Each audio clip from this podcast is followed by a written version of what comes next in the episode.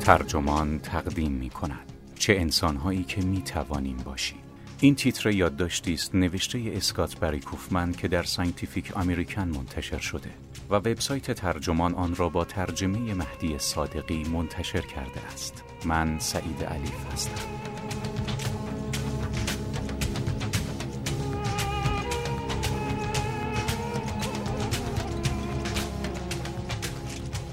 آبراهام مزلو را معمولا با نظریه هرم نیازها می‌شناسیم. هرمی که در قاعده اش نیازهای زیستی مانند خواب و خوراک قرار دارد و در رأسش خودشکوفایی. اما مزلو در اواخر عمرش به نظریه دیگری می اندیشید که شاید امروز بیش از هر وقت دیگری به آن نیاز داریم.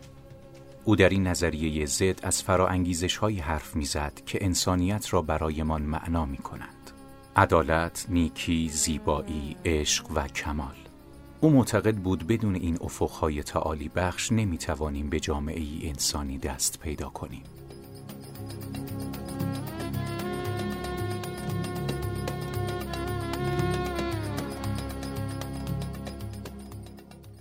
روانشناس انسانگرا آبراهام مزلو در اواخر عمر خود بر روی دیدگاه های جدیدی در مورد خودشکوفایی کار می کرد و متصور بود که انگیزه های عالیتری به نام تعالی وجود دارد.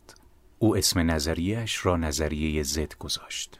مظلوم معتقد بود که انگیزه استعلاییان یا افراد دارای تعالی معمولاً با ارزشها و تجربیاتی برانگیخته می شود که فراتر از ارزای نیازهای اولیه و شکوفایی استعداد منحصر به فرد شخص است.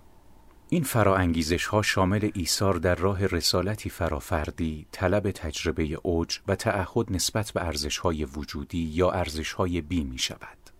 صداقت، نیکی، زیبایی، عدالت، معناداری، سرخوشی، سرزندگی، کمال، بیالایشی، وقار و تمامیت از جمله اهداف قایی ارزشهای بی محسوب می شوند. مظلوم مشاهده کرد زمانی که از استعلاییان پرسیده می شود چرا این گونه رفتار می کنند یا چه چیزی به زندگیشان ارزش زیستن می دهد. اغلب آنها به این ارزش ها اشاره می کنند.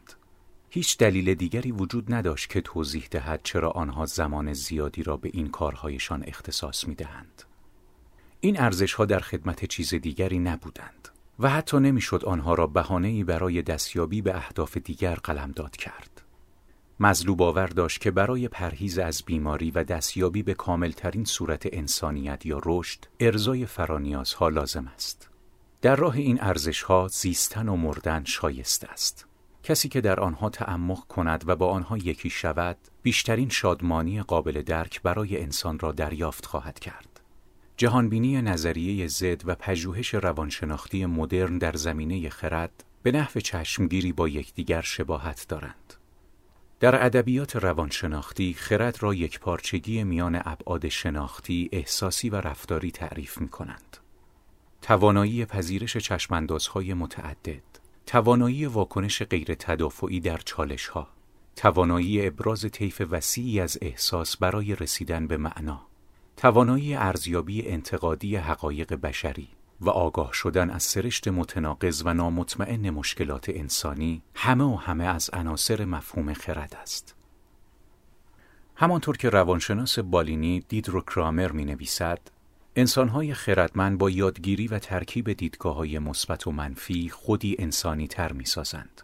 همچنین خودی خلق می کنند که در مواقع ضعف و آسیب پذیری یک بارچگی بیشتری را از خود به نمایش می گذارد. به نظر می رسد آنها قادرند در قدم اول با نگرانی های خود روبرو شوند و سپس از آنها فراتر روند. به این ترتیب ظرفیت درون نگری خود را با نگرانی عمیق و پایداری برای روابط انسانی و توجه مولد به دیگران پیوند می‌زنند. جهانبینی استعلاییان نکات ژرفی برای فرد و جامعه خوب دارد و دید الهام بخشی را ارائه می دهد از آنچه آدمی می تواند باشد. بهترین انسانها همواره در زمانهایی ظهور کرده اند که سختترین دوره ها برای انسانیت بوده است. حالا که جهان تا گردن در ناامنی و تردید فرو رفته است بهترین فرصت برای جهانبینی استعلاییان فراهم شده است. تا بیش از هر زمان دیگری احتمالا در طول تاریخ بشر گونه انسان را ارتقا ببخشند. جهانبینی نظریه زد در اولین قدم تصویر جدیدی از روابط را به نمایش می‌گذارد. از دوستی بگیرید تا خانواده عشق رمانتیک و روابط جنسی. مفهوم عشق وجودی مزلو یا به اختصار عشق بی تصور ایدئالی از آنچه همه ما می توانیم به دنبال آن باشیم عرضه می کند. چه در رابطه معلم کودک، دانشجو استاد و درمانگر بیمار و چه در صنعت، مدیریت و رهبری. به جای اینکه با انسانها به مسابه ابزارهایی برای رسیدن به اهدافمان برخورد کنیم، می توانیم آنها را به سبب بودنشان دوست بداریم. همان چیزی که مزلو اسمش را عشق بی می گذارد. یعنی انسانها را آنطور که به واقع هستند تحسین کنیم و در صدد آن بر نیاییم که آنها را مطابق مقاصد خود تغییر دهیم. چنانچه مزلو در یکی از مقالاتش می نویسد. عمدتا باید تلاش کنیم از یک گل روز روزی بهتر به عمل آوریم تا اینکه بخواهیم آن روز را به سوسن تبدیل کنیم. این امر مستلزم وجود میلی در خودشکوفایی فرد مقابل است که ممکن است کاملا با ما متفاوت باشد. حتی نشان می دهد که ما تا چه درجه تقدس و خاص بودگی هر نوع شخصی را تایید کرده به آن احترام می گذاریم. آموزش را در نظر بگیرید. آموزش انسانی واقعی شامل آموزش همه جنبه های کودک می شود. در این آموزش فارغ از اینکه چقدر با برنامه درسی معلم همخانی داشته باشد، با بچه ها به گونه ای رفتار می شود که خود کودک، هدف، آرزو و رویاهایش ارزشمند شناخته شود. تصور کنید چه می‌شد اگر مدارس صرفا مکانی برای یادگیری محتواهای استاندارد آکادمیک نبودند و علاوه بر آن محیطهایی بودند که شگفتی، شکوه و خودشکوفایی به اندازه امید برای انسانیت در آنها یافت می‌شد. بیشتر از آن تصور کنید اگر مدارس چندان از بقیه امور زندگی جدا نبودند. چه می‌شد اگر دانش آموزانی که در انتهای روز به خانه می روند تشویق می شدند تا باقی روز خود را دانش آموز جهان خارج باشند. اگر به دانش آموز شوق به یادگیری القا کنیم عین این است که ارزش بی مهمی را به او یاد بدهیم.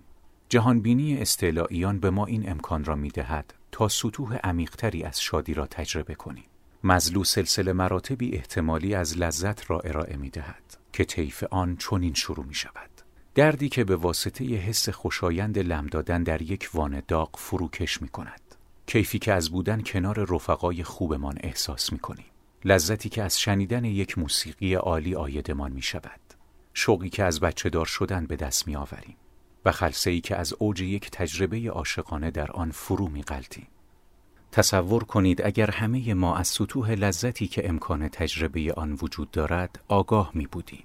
تصور کنید اگر سطوح لذتی که امکان تجربه آن وجود دارد به ما یاد داده می شد. در این صورت نه تنها دایره لذتمان شامل خلاصی از کمبودها می‌شد بلکه لذتهای عمیقتری را هم در بر می گرفت که از شوق برای فرا رفتن از خودمان ناشی می شدند.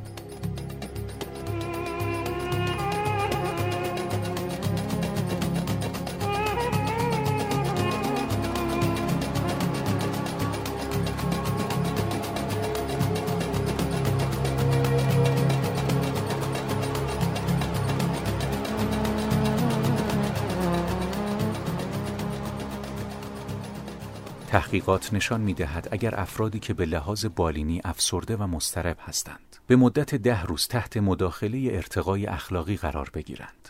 یعنی شاهد اعمال فضیلتمندانه، سخاوتمندانه و دلیرانه باشند. برای کمک به دیگران تلاش بیشتری را از خود به نمایش خواهند گذاشت. همچنین نزدیکی بیشتری با دیگران برقرار خواهند کرد. نشانه های اندوهشان کمتر خواهد شد و درگیری کمتری با اطرافیان خواهند داشت. گاه برای درمان ناخرسندی و استرس کافی است تا به ارزشهای بی و فرا لذت طلبی روی بیاوریم که مثل دارو عمل می کند. جهانبینی استعلاییان کمکمان می کند با کسانی که عقاید و مذاهب گوناگونی دارند تعاملات سازنده تری برقرار کنیم. چنانچه مظلومی نویسد می توان از امکان مذهبی کردن یا تقدس همه زندگی و همه انسانها سخن گفت. و فقط به کسانی که هم هویت ما هم کیش و هم حزب ما هستند محدود نشد. از آنجا که واژه مقدس اغلب مضمونی مذهبی دارد مظلومی نویسد یک شخص ممکن است در مورد هر جا یا هر کس احساسی مقدس داشته باشد. یعنی در نظر به آنها تکریم، اعجاب، شگفتی و شکوه احساس کند. تصور کنید اگر پس از آن احساس عمیق روزهای یک شنبه در کلیسا که برای یکی شدن و اتحاد ابنای بشر در خود حس می کنیم مستقیم به سراغ توییتر نمی رفتیم و به مخالفان ما ناسزا نمی گفتیم و در عوض آن حس مقدس را در تک تک مواجهاتمان در طول زندگی نگه می داشتیم. تصور کنید اگر همه ما این برخورد را با یکدیگر می داشتیم چه می شد؟ آموزه های جرفی برای چشمانداز کنونیمان به سیاست وجود دارد. مزلوب دیدگاه جدیدی نسبت به سیاست پرداخت که اسمش را روان سیاست گذاشته بود. این دیدگاه بر این آموزه روانشناختی تکیه داشت که شباهتهای انسانی عمیقتر از تفاوتهای میان ماست.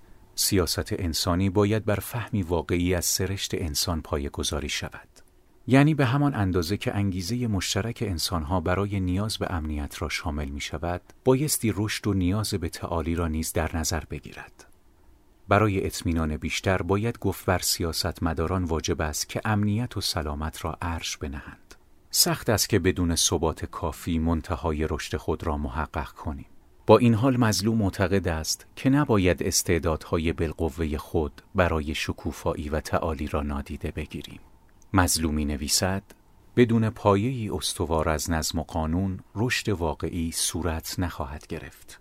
ولی این امکان هم وجود دارد که جامعه در سطح قانون و نظم متوقف شود و به حدی بر آنها تأکید کند که استعدادهای بالقوه فرد برای رشد کردن را محدود کند. به همین دلیل است که لیبرال ها و محافظ کارها مکمل های خوبی برای هم هستند. جامعه هم نیاز به سیاستمدارانی دارد که عمیقا حافظ فرهنگ سنتی و ثبات جامعه باشند و هم به مواسات طلبانی نیاز دارد که دغدغهشان خلق فرصتهایی برابر برای اخشار بسیار آسیب پذیر و نیازمند باشد. در واقع تحقیقات نشان دهنده این است که هم حرف محافظ کاران معقول است و هم حرف لیبرال ها. تنها هر یک به نحوی متفاوت. محافظ کاران از ادب، ارزشهای اخلاقی سنتی و تعهد نسبت به جنبه های مرزبندی شده زندگی مثل دوستان، خانواده و ملیت سخن می‌گویند. در حالی که لیبرال ها از مساوات طلبی و دلسوزی در ابعاد جهانی سخن می‌گویند. به زم مزلو جنبه های معقول در هر دو دیدگاه می توانند سهم مهمی در یک سیاست جهانی واحد ایفا کنند. در مقابل بزرگترین خطری که یک دموکراسی سالم را تهدید می کند، جهتگیری ستیز جویانه افراد با یکدیگر و رشد فزاینده این ستیز جویی در میان کسانی است که قدرت سیاسی را در دست دارند. بحرانهای سیاسی و نابرابری از آن رو که عمیقترین لایه های ناامنی را در ما فعال می کنند، منجر به ستیز جویی، بیاعتمادی و بدبینی می شوند. در جامعه ای با ناامنی بالا، هر چقدر که نیاز به نظم، ثبات و تعلق داشتن بیشتر تحت فشار قرار می گیرند، از انگیزه های عالی افراد کاسته خواهد شد. با این حال در چنین شرایط آشوبناکی باید حواسمان باشد که تقلا برای دستیابی به ارزشهای بی و عشق بی را زمین نگذاریم. چرا که در غیر این صورت در خطر آن هستیم تا آتش پوپولیسم و اقتدارگرایی را شعله ور کنیم. به طور تاریخی چنین به نظر رسیده است که منافع جامعه و منافع فرد از هم جدا و حتی گاه در خلاف جهت هم قرار دارند. آنچه برای فرد خیر است برای تمدن شر محسوب می شود. با این حال اهداف و ارزشهای فرد می توانند با خیر جامعه در یک راستا قرار بگیرند.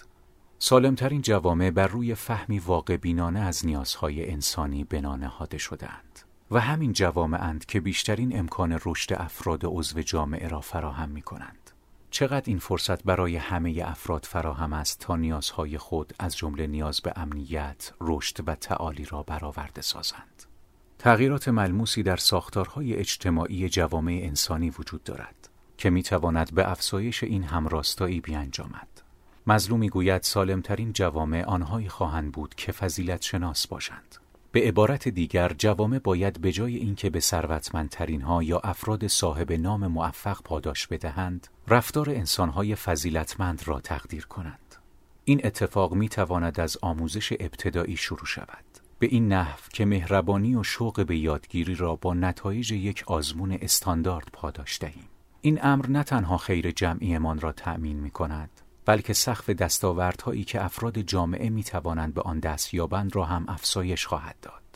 زمان آن رسیده که در جامعه خود مسئولیت پذیر باشیم و در خلق شرایطی سهیم باشیم که در آن به افراد جامعه کمک می شود تا نه تنها به خود شکوفایی برسند بلکه خود را نیز متعالی کنند. می توان همزمان هم جامعه و هم خود را به جامعه و فرد بهتری تبدیل کرد. بهبود یک جامعه زمانی آغاز می شود که دیدگاهمان به سرشت انسانی را تغییر دهیم و بهترین جنبه های یکدیگر را نشان دهیم. در این صورت حتی می توانیم وجود فیزیکی خود را هم متعالی کنیم و سالها پس از مرگ همچنان بر نسلهای آینده تأثیر گذار باشیم.